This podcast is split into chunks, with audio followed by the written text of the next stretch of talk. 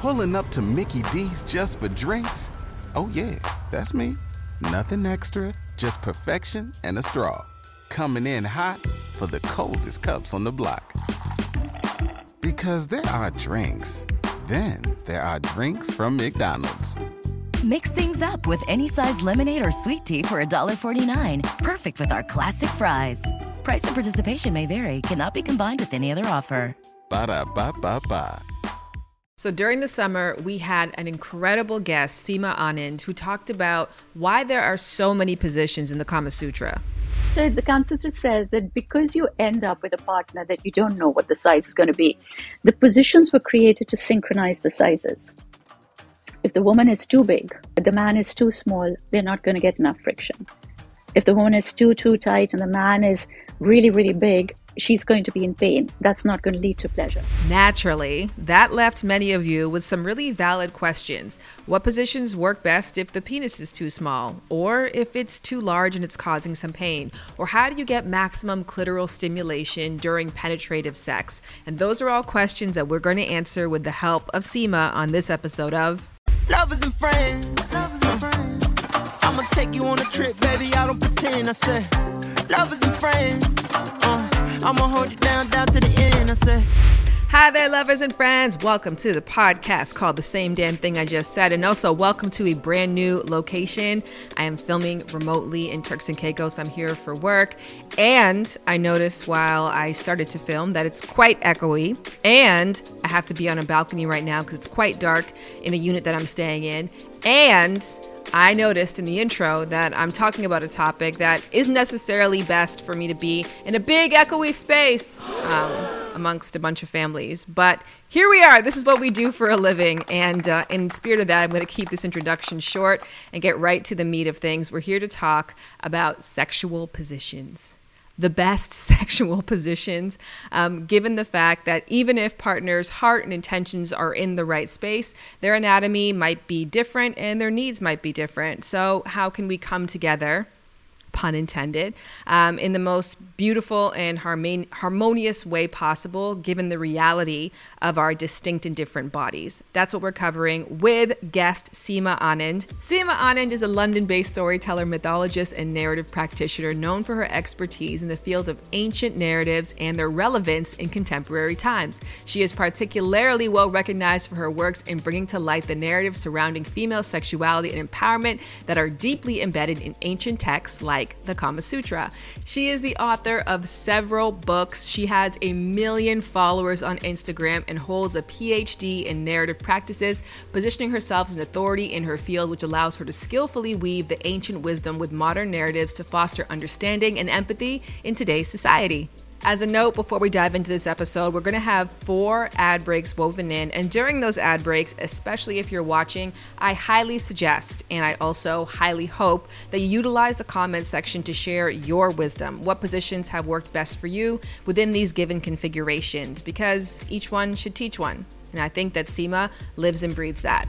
The last time we spoke, we talked about positions and how women, particularly, were taught how to execute those positions uh, by how the jewelry moved on their body. And um, you have those beautiful earrings on, the long Yes. earrings. So we actually start with that. Prescribed by you. prescribed by me. Um, and we, we we talked a lot last time about if the woman is on top, um, how do you actually make sure that you execute that position so that you can get pleasure as well? Because when you watch porn, how do they show women having sex in porn when they're on top? You know, yeah Yeah. um, head thrown back, flinging your hair around. And as we both know, um, and anyone else who's tried that, that is absolutely no pleasure at all for anybody. And so we kind of went into this idea that you wore different pieces of jewelry when you made love.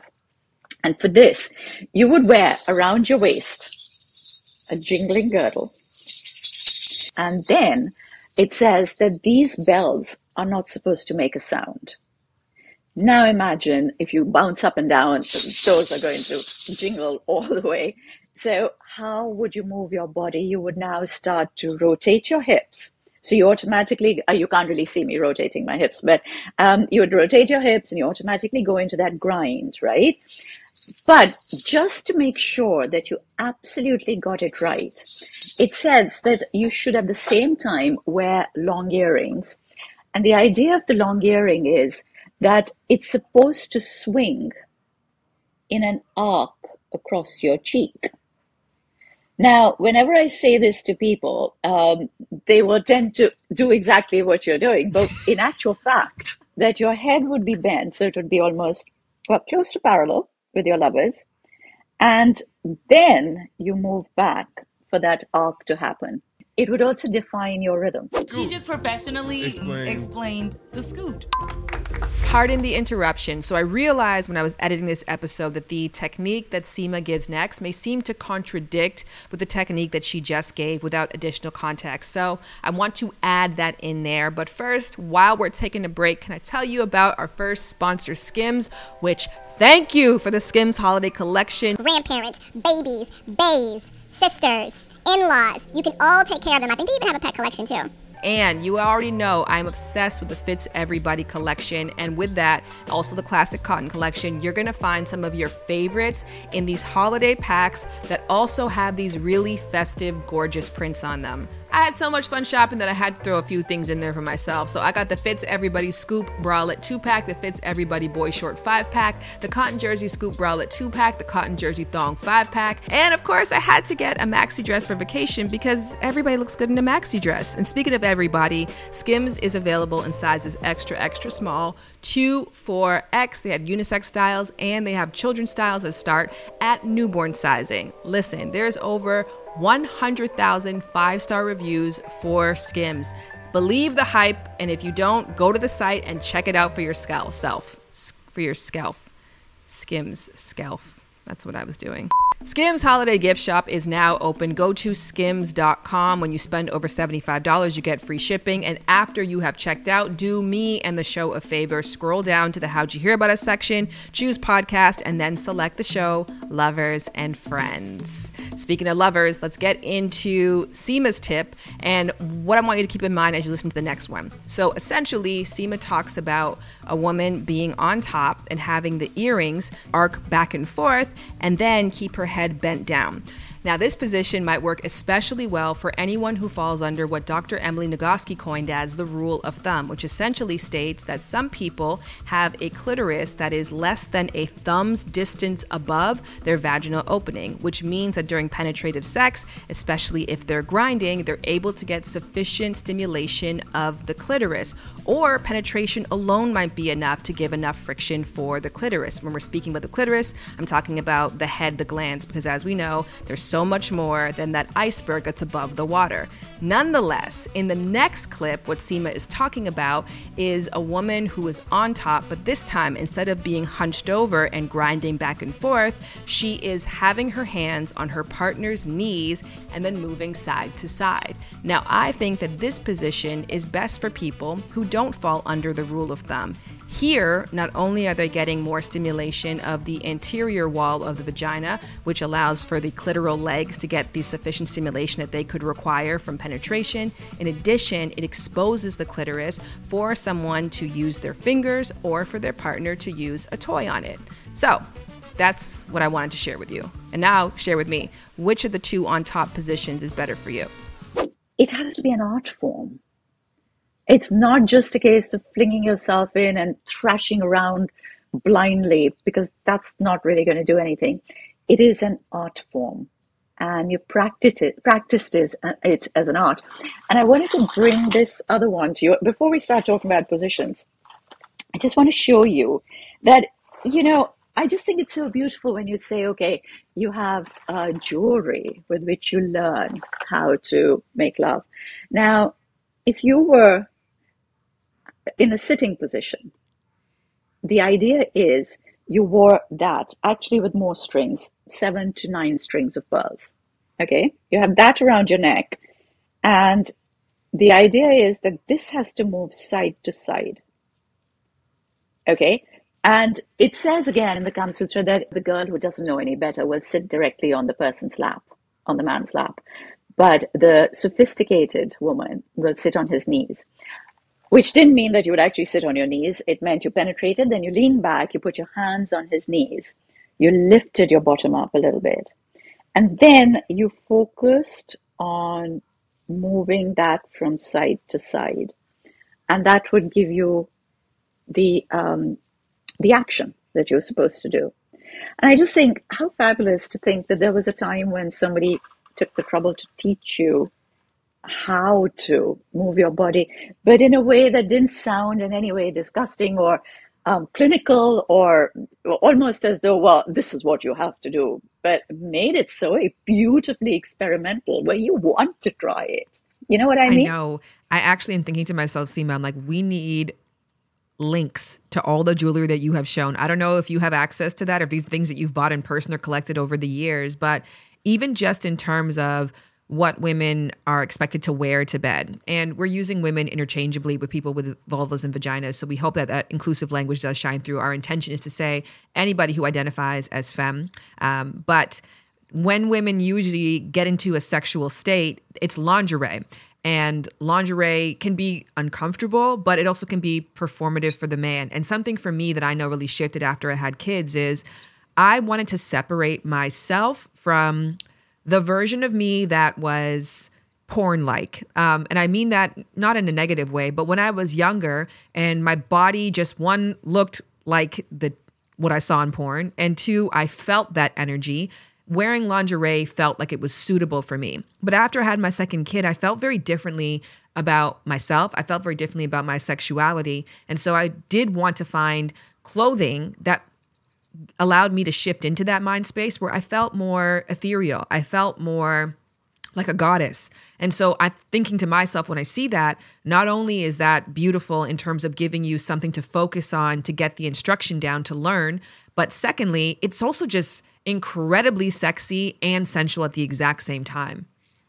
It, it is, isn't it? It's just this, uh, like you said, it's this idea of shifting your mind space into feeling like uh, pleasure awaits, you know, into feeling like I am so worth this. I, I don't know even how to find the words to describe it, but you know exactly what I mean. You know, just a deep sense of, ah, I want this.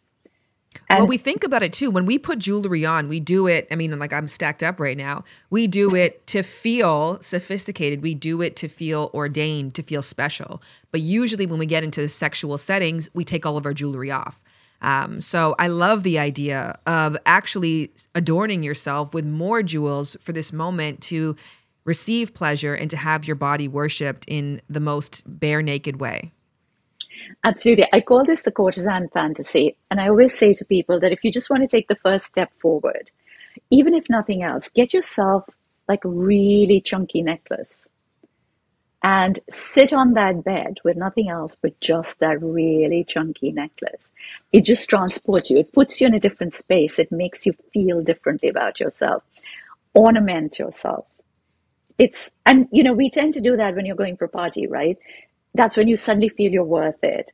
Um, ornament yourself to make yourself feel worthy of whatever you're going to feel. You talk a lot about jewelry as a way for setting the rhythm. Why is rhythm so important in sex? So I think again, what happens is um, we. So okay, if you look at the old Chinese texts, um, they are again they teach you a lot about sex, but they're very very male focused. So they're all about thrusting, and they will give you reams of instructions on uh, how many thrusts. I mean, they've got this thing about if you're a really good lover, you should be able to do at least 5,000 thrusts. And it's like, oh my God, I do not want that in me. Um, but yeah, I, you know, it's just that whole hyperbole of saying, oh, you know, this is what the endurance is what makes you amazing.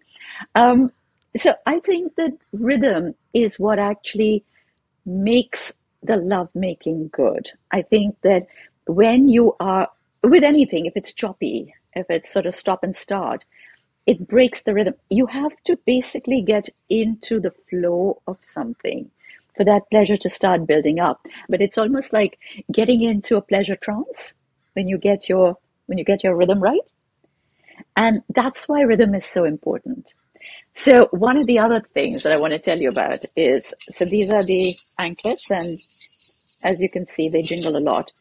Now, for some for some positions, the jingle was supposed to be silent. For some positions, you were supposed to be able to hear the jingle a lot. So in this one, the woman would be underneath. I think this is a very prob. I mean, not a problematic. It's a very difficult position because it it would mean that you'd have to be super um, fit to be able to do this one. But basically, the woman would be underneath. Her feet would be on the man's shoulders. And this is quite, it's quite an advanced position.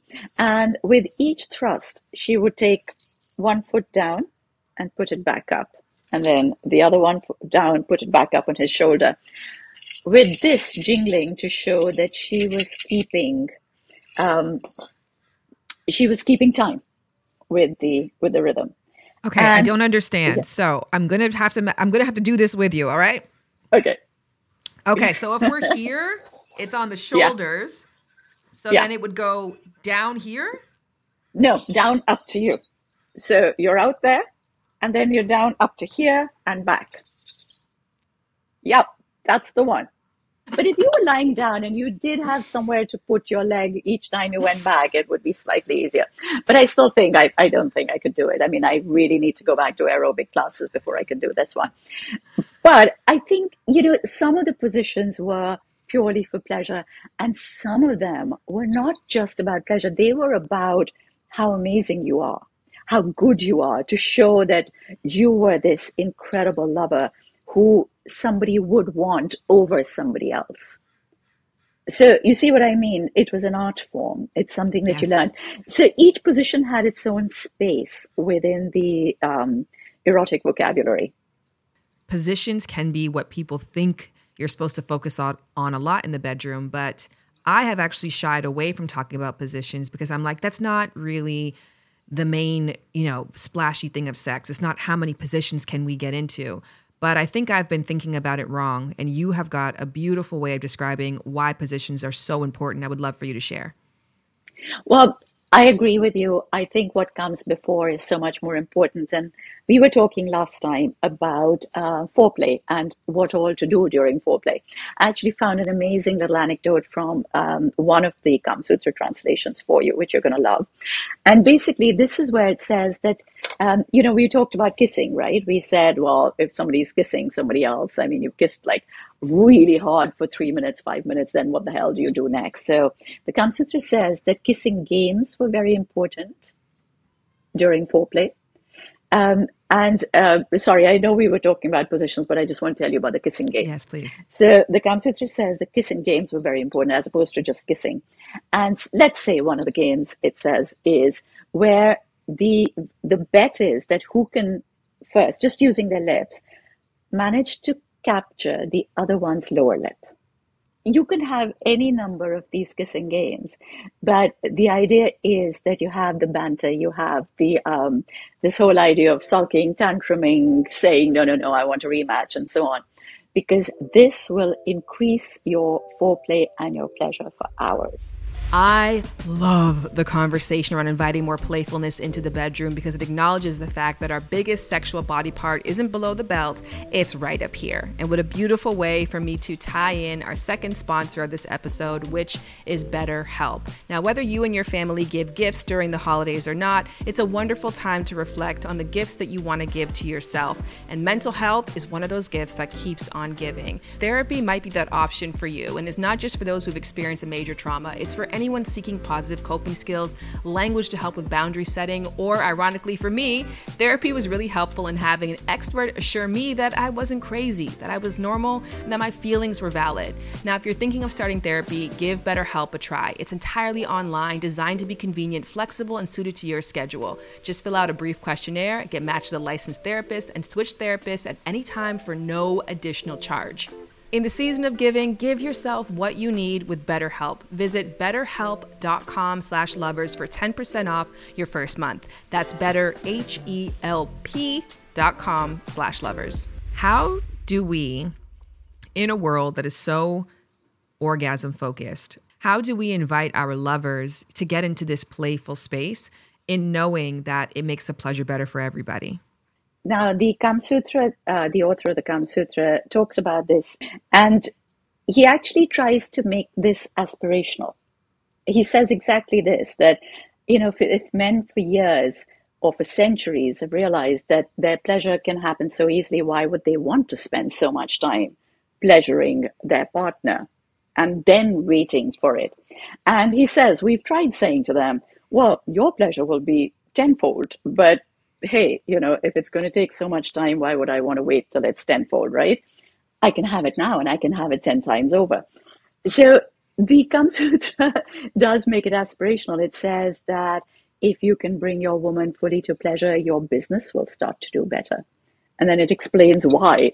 And it says, if, yeah, I mean, that, that makes sense to the guy, right? So it says, if you can uh, pleasure your woman fully, you will acquire the skills to be a better warrior. Your car will be nicer. Your mom will love you more. Your mother in law will bug you less. The kids will be more cooperative. Yes, I'm going to put that on a poster somewhere because I agree. Um, it's what you know how you do something somewhere is indicative of how you're going to do it everywhere. And so being in something for the journey for the exploration for the creativity of it i mean that is the joy of humanity. Doing something just for the function of it well then you're just any other animal. So i think that yeah claiming your humanity and reveling in it is exactly what it sounds like when we slow things down and we act a little peculiar and I think that people are afraid to be peculiar in sex. They're afraid to be a little quirky. But I think it would be a huge turn on if somebody came and said, Can we play a couple kissing games before we move forward? Yes. Yes, we can. Absolutely. Rather than saying, so I did this podcast yesterday where there were these two very young people I was talking to, 25 year olds, and they said, How soon should it be before somebody says, Hey, I'm into kink? Um, you know, if you met somebody on a dating app, how soon can they introduce this idea of kink? Instead of the kink, how soon can you introduce this idea of a kissing game? Wouldn't that, wouldn't that be just so much more fun? Seema, can I ask about your sex life? Is it this playful? um, it, so we go through phases when it is and phases when it really isn't. And I think that kind of has started to come with the territory now. I don't know if it's because of um, age. I don't know if it's because of um, the issues that both of us have with our back, or I don't know if it's just that suddenly with all the work and the travel, it's like, you know what, I don't, I don't want to do this. Um, you know, a little bit of that. So I think it's a case of really having to remind myself that I want it to be better, and then you make it better. So the reason that we talked about positions, and I said I want to talk about that today, is that eventually, when we have our pleasure, when we have that excitement between us, eventually people want to end up having sex. And Again, what the Kama Sutra says is that if sex is going to be pleasurable, ideally the genital sizes should be as synchronized as possible. They should be as close to each other as possible. If the penis is far too small, it's going to not provide very much pleasure or friction for either person. If the vagina is far too small and the penis is too big, again, it's going to be painful. It's not going to provide um, pleasure as such. And so it talks about this first set of positions, literally just talk about what kind of positions you should try so that you can try and synchronize your sizes. So when you read the Kama Sutra, that's the first thing that it tells you. If you have um, your vagina is very, very tiny and the penis is very big, the positions you're looking for are where your um, thighs are as upright as possible and your legs are as far wide open as possible. If the penis is much smaller and the vagina is bigger, um, the idea is to have positions where the woman's uh, where she's lying on her side and her legs are closed because that automatically makes the vagina a little bit smaller. So it starts with that and then it starts to build up. So I'm going to actually give you a couple of these positions because I think they're so amazing. So it says if you are um, if she is much, much smaller than you. There are three basic positions that it talks about. So in the first one, it says that you, she should use a bolster under her hips so that it raises her hips higher. So we there's a very big um, sort of discourse around the different cushions that you should have on your bed. It says that you should have eight different shapes and sizes of cushions on your bed for your lovemaking. Because each one, whether it's crescent shaped, whether it's a bolster, whether it's square, each one has a different function when you put it under different parts of your body. So it says that put a bolster under under the hips. You remove the pillow from under the head. You raise your hips, um, spread thighs as wide as possible, enter very, very gently. And it says that um, this greatly widens the vagina, but it also tilts it downwards. So you have to be extremely careful. And the third one, which I think really sounds interesting, it says, draw both knees up until they nuzzle the curves of her breasts. So her knees come up to her breasts. And it says that her feet should now go into her lover's armpits. And it says that girls who have smaller vaginas find this posture extremely pleasurable, but becoming a goddess takes a lot of practice. So this particular one is named after a goddess. And I love this. It says becoming a goddess takes a lot of practice because this isn't an easy one to do. It just takes a little bit of shifting and understanding how to get there. Uh, but I just love that last line.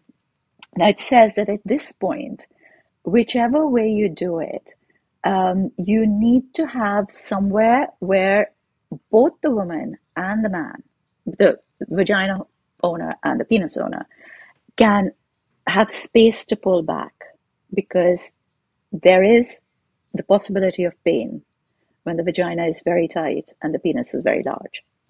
And there has to be, you cannot lock yourself into a position where you cannot pull back. So it says that that is extremely important. Actually, even as we were talking about that uh, armpit one, I realized that a way that that could really work with that matchup of large penis and smaller uh, woman would be you can use your feet to stop them. So you're actually yeah. engaged in the rhythm of it, and you're you have control over how deep that person can go. I mean, if you yeah, if you so, didn't skip leg day, if you didn't actually kind of go into the armpit but put the legs, put the feet here, then you have more control of what they yes, can do. I really like the idea of thinking about it in terms of matchup because many people who don't enjoy penetration want it to get over with as fast as possible, or they're more concerned about the optics rather than their comfort. And so I love that this approaches it from a standpoint of not just pleasure, but also comfort and safety for the individuals and um, dignity. Because I want to talk next yeah. about people who have smaller penises because sex can be shame ridden for them, especially with new partners and slip outs. We don't talk about slip outs enough. When you are having sex with somebody and the penis is constantly slipping out, it can absolutely break up the flow and make the experience seem very clunky. So, knowing in advance what positions are going to allow you to get into your rhythm and to find your partner's pleasurable spots and continue to penetrate them without having to constantly reinsert, I think that can provide so much confidence for the penis owner and then also pleasure, of course, for the woman who's receiving the penetration. So, coming to that, segueing so um, you know smoothly into um, smaller penises. It says that if your penis is too small for a woman, these are the group of postures that should uh, positions. It says postures should be used. Woo! Okay, I think it's important to clarify this because I used to work on Trojan Sexual Health Advisory Board, and through that, I learned their number one selling condom is Magnum, which is a condom designed for those who are well endowed. And statistically, if everybody is well endowed, well, then no one is, which we all know is not the case because, well, we've got eyes. What makes a small? Mostly when people say someone has a small they're referring to length, and since the average penis size is 5.1 to 5.6 inches across different studies, let's be generous and say anything below 5 inches is small. Now, when it comes to girth, most can fit inside of a roll of toilet paper. So, if your penis is less than 5 inches, but also girthier than this, you have an argument to excuse yourself from the itty bitty PP committee but helping people come to terms with what they have, specifically people with smaller penises, creates more opportunities for them to celebrate their unique strengths and gifts. Kind of like our sponsor of this episode, Uncommon Goods. To me, Uncommon Goods is kind of like a global flea market. They scour the globe for the most unique and remarkable items made by artists and small businesses, independent businesses, and they put them all together in this website and then they organize it by category. So whether you are shopping for a man, for a woman, for an in law, for a kid, they're going to have something special just for them. So here are some of the gems that I have found on Uncommon Goods. I am obsessed with all of their grilling tools. I think they're really great. They're really great unisex gifts. I loved the pizza oven, like that I think was really genius. I loved the mama bear necklace. That was something that I had to add to cart for myself. And a lot of the kids' outdoor toys. The products are often made in small batches, so shop before they sell out. I learned this the hard way with their professional sandcastle kit, because yeah, I take kids' toys very seriously. Anyways, if you take finding incredible gifts very seriously too, get 15% off when you go to uncommongoods.com slash lovers. Again, that's uncommongoods.com slash lovers for 15% off your purchase. Don't miss out on this limited time offer, Uncommon Goods, because we're all out of the ordinary. So the first one, which is the most basic. So in this one, it basically says that the positions you should use are where you are lying down facing each other. So you're lying side by side as opposed to one on top of the other. So you're lying side by side, facing each other. And already the woman has her legs one on top of the other. So you're lying side on your side. Your legs are one on top of the other. You are already smaller. The second one, which I like better, it says that um, the lover's thighs are interlaced. So you're still lying down facing each other, but you interlace the thighs. And in this, you squeeze your thighs according to the rhythm. So you don't pull in and out. You squeeze the thighs with the pulse. So even if it's the tiniest little thrusting movement, just the tiniest thrusting movement, which can be not thrusting in and out, but thrusting in, stop, in, stop. And the thighs at the same time are squeezed down on it with the with the rhythm that will increase your ability for pleasure I also think it's a very important dif- distinction between in and out penetration and in stop, in stop. Can you say more about that? Yeah. So, you know how um, with penetration, generally it would be in and out, um, where you literally you pull out, let's say, at least halfway out of the vagina. There is enough pull out to make that friction happen. But when with a smaller penis, if you do that, there is a huge risk of slipping out. But it's really important to remember that this one happens from squeezing your butt, your bottom. So you push in, and then if you let go of your bottom squeeze, so all you're doing is giving it that little tiny extra push inwards. Yes, and I think also just that sounds like the like a great A spot stimulator. Um, and especially if you're squeezing and putting all that pressure there on the area, and then you're going as deep as possible. Or if you're shorter, it could be good G spot stimulation, especially if you have a pillow underneath the butt. But I do think of in and out as being like this, and then yeah. in stop just being. Absolutely. And the fact that the thighs are interlaced, it's going to keep it in place. So it will stop that from slipping out. I like that. There's actually a lizard on my deck that has been listening this entire conversation. I'm going to take a picture of him right now because he has been still literally riveted by this dialogue. Um, okay, I'll let you move on to the third one while I take this photo. Okay.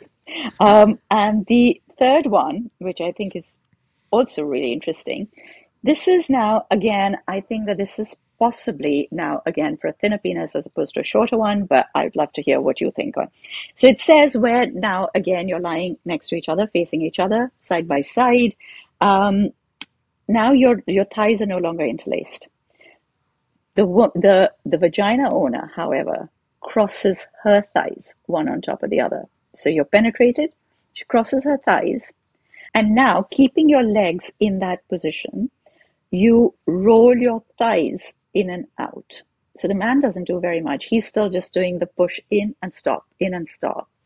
It's the woman now doing this. So she's crossed her thighs. So imagine if you cross your thighs and then roll the thighs inwards. Yeah.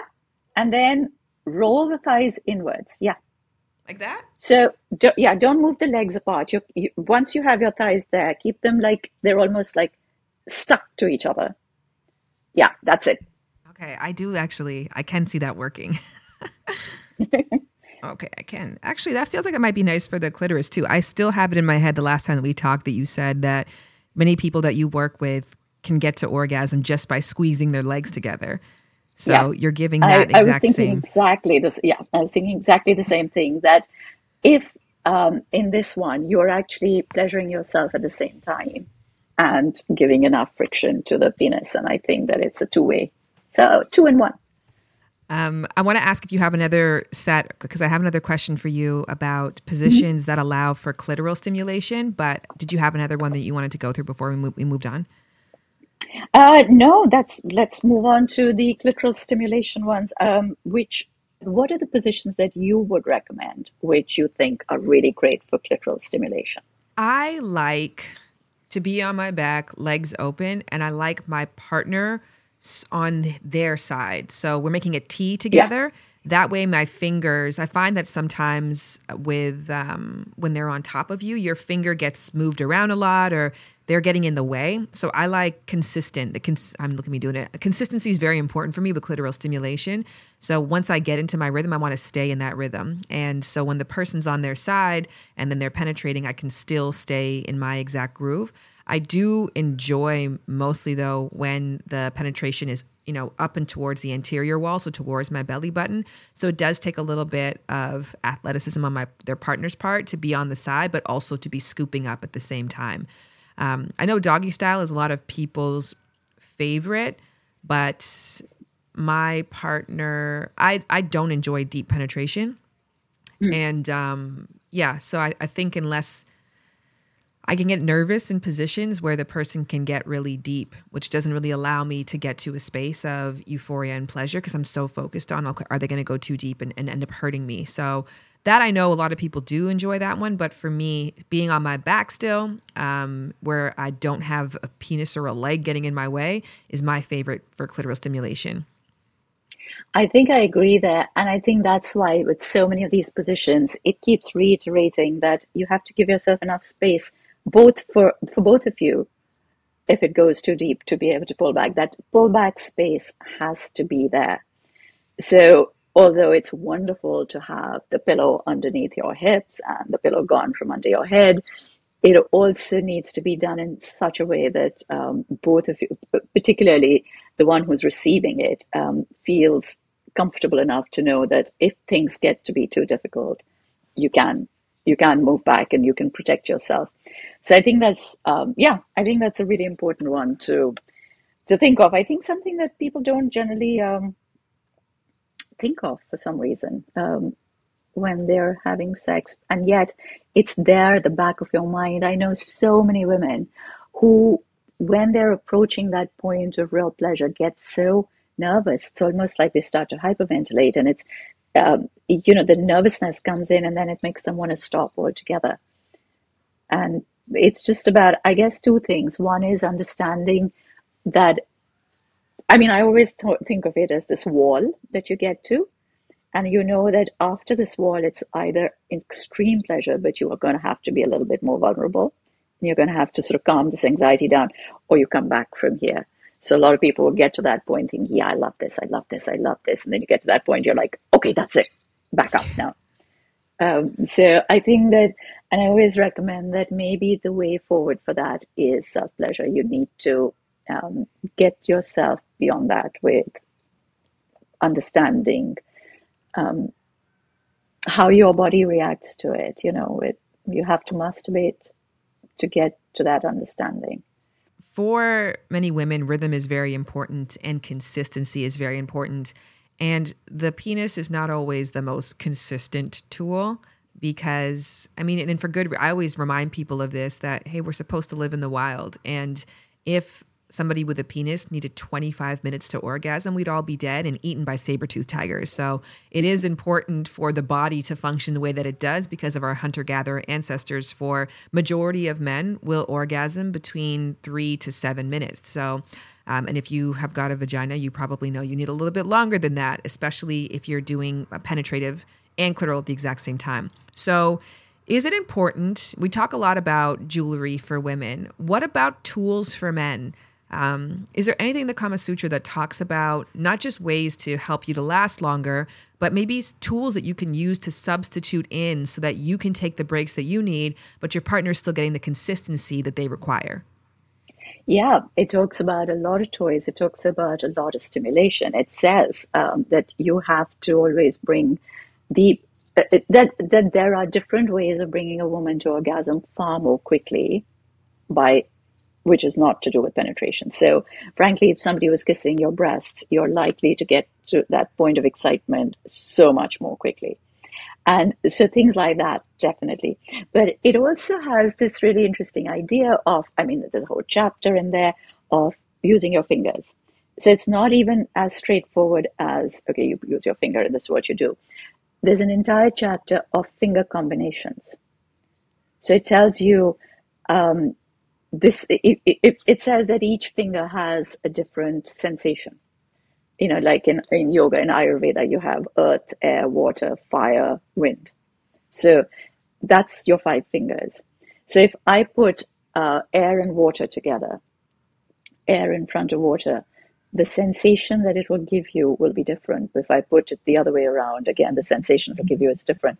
But also, I guess it, what it's trying to say is that it changes the, I mean, there are some like this, there are some with three where you go in and you do this inside I mean, there's a whole um, there's a whole study on how you used your fingers, and that was really really important.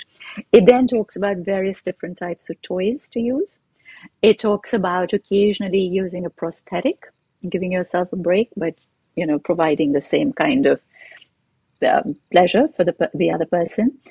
It even talks about um, changing it up just a little bit by wrapping your penis in a string of pearls because that would just change the sensation, the gut, the everything. You know, imagine that that whole sort of.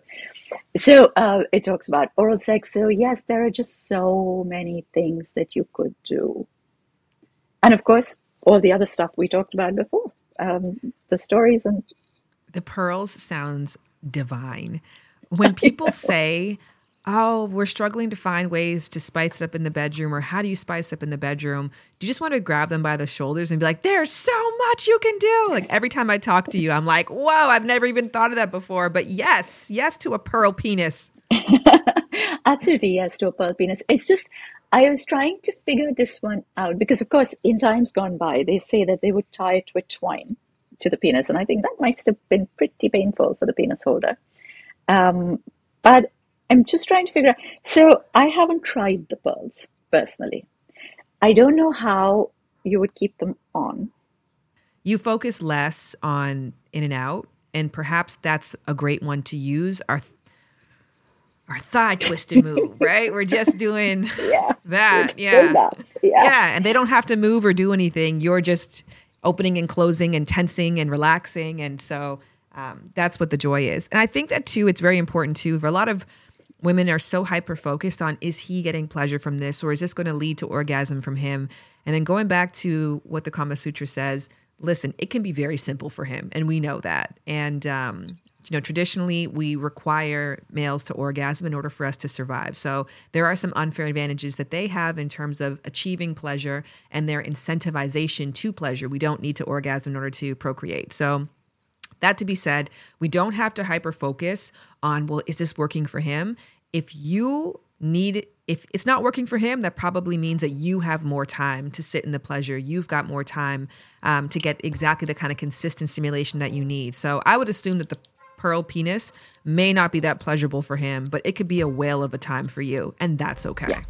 Pardon the interruption, but what a beautiful way for me to lead you into a conversation around beautifying your skin with our sponsor, OneSkin. Now, OneSkin is a revolutionary skincare company that actually delivers on its promise. And if you have been scouring for a new product that actually does what it says it's going to do, let me tell y'all an honest testimony. This product has been wonderful for me. I genuinely think that my skin looks younger, looks firmer, and looks more vibrant. I keep it in my desk drawer to remind myself to take it in the daytime time because I don't like my pillow to look younger than me. So I think daytime application has worked best. But regardless of when you apply, their products are powered by a groundbreaking peptide OS 1, which is the first ingredient scientifically proven to prevent the accumulation of aged slash senescent cells, the primary culprit behind skin aging. The real magic, OS 1 has actually been proven in the lab to reduce the biological age of skin by several years, meaning it not only prevents but slows down skin aging, leaving you with healthier, more hydrated, glowing skin, making OneSkin the world's first skin longevity company. Lovers and friends, now is the time to invest in your new eye, face, and body routine at a discounted rate. So what you do is you go to oneskin.co and when you check out, use the code lovers15 to get 15% off. Again, you go to oneskin.co and when you're all done, enter the code lovers15 for that 15% off. Now is the time to invest in your best skin yet. Age healthy with OneSkin. What is something that you want people to consider when they're starting to have the conversation around positions with their partner? So, I think for a lot of people, they believe that when they talk about positions, especially when they think about Kama Sutra positions, they always think it's really acrobatic stuff. Um, and that's what then either gets them really excited for the one off or they don't want to try it at all because it's just so far out of their comfort zone. And I just want to say that it just sounds really exotic when you read some of this stuff. I mean, honestly, when you read the um, the translations the Kama Sutra, the original text was written in verse. It the translations are terribly sort of um, wild. You know, they, they they sound really complicated. Take from it the most basic conversation. Like take from it if it says, "Bring your legs up to." The um, bring your feet up to the, the shoulders and place them over there. The next one from there is where you have one foot to the head and you know one foot out on the shoulder. It's an easier once you get into that first bit.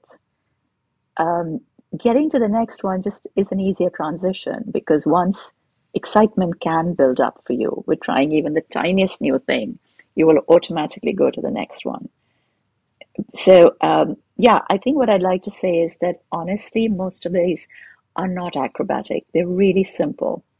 So don't go out and buy yourself a copy of the Kama Sutra, which is the usual kind of um, you know picture book of weird positions. You want to get one, get one that actually has some writing in it, and then read up about the positions from there. And maybe you and I together will put together a list of positions that people can try as um, starting point, because once you can actually get to that first thing, you can move forward more easily.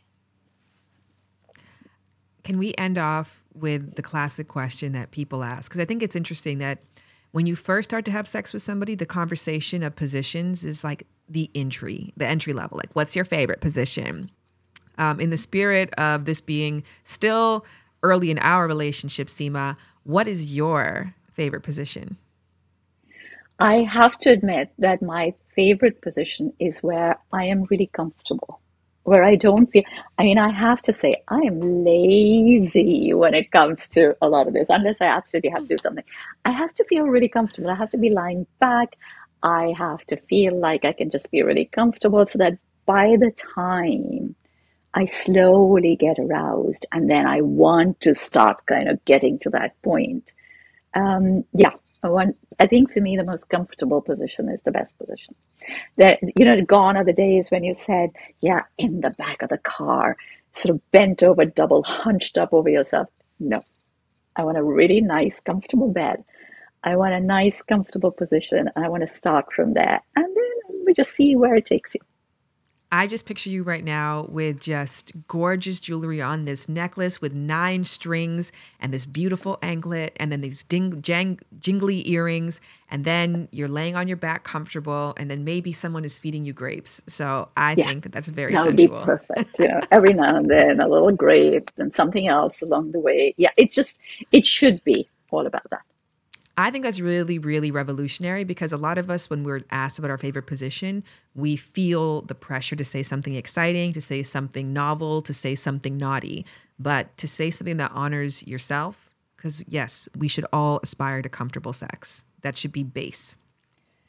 Yeah, I and I also think, you know, that is one of the things that I would like to change. Literally, when people feel that they have to pretend to um, some kind of uber excitement, and they don't understand that you you get to you get to that point automatically when you get to that level of excitement, but you can't start from there, you know. Last time I asked you where people can go for more, you know that you have this incredible book out there, but you are constantly working on new projects. You are constantly working on new ideas. How can the world get involved? I guess uh, where people can go to get involved is going to be our podcast, right? Yes, absolutely. Okay, deal. And then our jewelry line coming out in 2024. I'm just going to say that right now because that's a genius absolutely. idea. All right. Thank you, Seema. I think so too. Not at all, my darling. Thank you. Do you know, it's always such a pleasure talking to you because um, I just think you understand what I'm talking about. Thank you so much to Seema once again for joining me on Lovers and Friends. Am I tripping, y'all? Do me and her have a future together? I mean, I feel like I feel the magic. Maybe it's just business magic and I'm overextending myself, but I just have such a wonderful time being around her. And hopefully, next year, with the time that I have not podcasting, I'll travel to London and get to spend some in person time with Seema, which I think would be deeply enriching and the kinds of things that I would just really like to do. Um, and my kids have never been across the pond before, so that could be cool too. Um, speaking of ending the podcast, can I just say such a heartfelt thank you not ending, putting on hiatus. Uh, to everybody who reached out, people in the comment section who just said thank you. And moreover, we're like, yes, bitch, take a break, go away. Which can like affirm your feelings, but also hurt your feelings at the same time. You're like, shouldn't you be begging me? And they're like, no, no, no, you need it. Just go. Like, take as much time as you need. Uh, but I just attest that to the fact that we have grown together. So many of us have been on this journey for a very long time. And people in the comments remark that, you know, I've been around since 2013. I've been around since 2010. I've been around for the past five years. And some of you are like, I just got here a month ago. Why are you quitting already? Um, and if that's the case, we've been here for a long time. So there's a lot for you to catch up on. But because of the fact that we have grown together and grown up together, I just feel like you're likely at the same place in life as me and needing the same things, um, which just really speaks to the beauty of our shared experience and our shared humanity, which I just never take for granted. Uh, that's been my greatest lesson of this year. I actually want to end the podcast off on December 25th, which is when the last episode comes out, with an episode talking about some of the most beautiful lessons that I've learned this year. And even in times where I wasn't searching for those particular kinds of lessons, they just seemed to find me. Uh, and many of those have come from all of you. So stay tuned for that conversation. Next week, y'all, I loved this episode. I actually am here again, as I mentioned, Turks and Caicos for work, and I've just been doing that working. I wanted to give myself the gift of going back home and actually getting to shut down to be with my family. So while I'm in a beautiful island and I'm often being invited to do cool things, I have to ask myself, is it more important that I take advantage of my freedom now? And then when I'm with my family, I have to make the hard choice to like tear myself away for work? Or do I just work diligently now so that when I'm with my family, I can completely devote and pour myself into them and in return have them pour into me? And obviously, I chose the latter. So I've been locked up in this room I am running, so I do have a little bit, a little bit of color. So I am outside for a little bit of the day. Uh, but I'm locked up in the room just editing podcasts. And like I said, next week's episode is one of the ones that I really genuinely enjoyed. And while we're here, just talking insider baseball, I just feel, you know, if you're listening now, you're probably a friend. You probably suspected that the episode that I put out last week wasn't my most joyful endeavor. Now, I will admit, I did their live show and had a completely different experience there. But within that structure and that style of conversation was a challenge for me. And challenges are good because it definitely illuminated some of my weak points as a moderator and my ability to like take hold of a conversation, even when everything is stacked in my favor. We're in my goddamn house and on my goddamn show, and I still uh, couldn't figure it out. But yeah, um, there wasn't a lot that I learned from that, but also the style of conversation really wasn't set up for learning. And next week's episode is, and it's not preachy either, so it's the perfect mix for me. It actually is with an expert and her husband whom, after 40 minutes of talking about her expert tips from her book, um, she's a licensed marriage family therapist, she just dropped the bomb that her husband got a vasectomy and they officially decided to be child free. And then I was like, well, isn't this the topic we should have been talking about? Like, this is the episode. And then we then talked for 40 minutes more about their decision. And I loved that dialogue. I found it just so enriching and positive. Um, I think it's just going to be really helpful for a lot of you and very productive, very rich. So I look forward to existing in podcast luxury with you this week, as we got to do this week on Lovers and Friends. Speaking of which, bye, lovers, bye, friends. How did you guys and how often did you approach this conversation? Yeah, we just really tried to keep the lines of communication open. And I think one thing that we did that I really appreciate that we did is we actually gave ourselves percentages. So we're like, what percentage of you wants to have kids right now? And so for most of the time, it was like 10%. And I think it was really important for us to like, to not see it as black and white, like either yes or no. You know, if you are telling yourself, I don't want to have kids, or like, I definitely do want to have kids, you're creating an identity for yourself. Like, oh, I am, you know, I am the person that is not going to have kids. So then it becomes really hard to take in potentially conflicting information if that is versus like, oh yeah, I'm a person right now that is not really feeling that desire to have kids. It's like the outcome of that is the same as being like, I don't want to have kids versus I'm a, I'm just a person that is not sure and right now leaning towards towards this one. I love the percentage. Yeah. I think that that's genius that everybody should adopt that. Lovers and friends. Lovers and friends. I'ma take you on a trip, baby. I don't pretend. I say, lovers and friends. Uh, I'ma hold you down, down to the end. I say, lovers and friends. Uh, lovers and friends. Yeah, I say, lovers and friends. Uh, I'ma hold you down, down to the end. I said, I'ma wax that, I'ma tax that. Bring it back so you can mac that, pack that. Where you going, press play, podcast streaming. Got you going all day, talking about that good, good. Girl, you know you look good, sex dreaming, sex feeling understood. Yeah, you finding out he no good. But if you listen, pay attention, you gon' find out how to make a miss it. Got a ticket, baby, you just lovers and friends. Lovers and friends.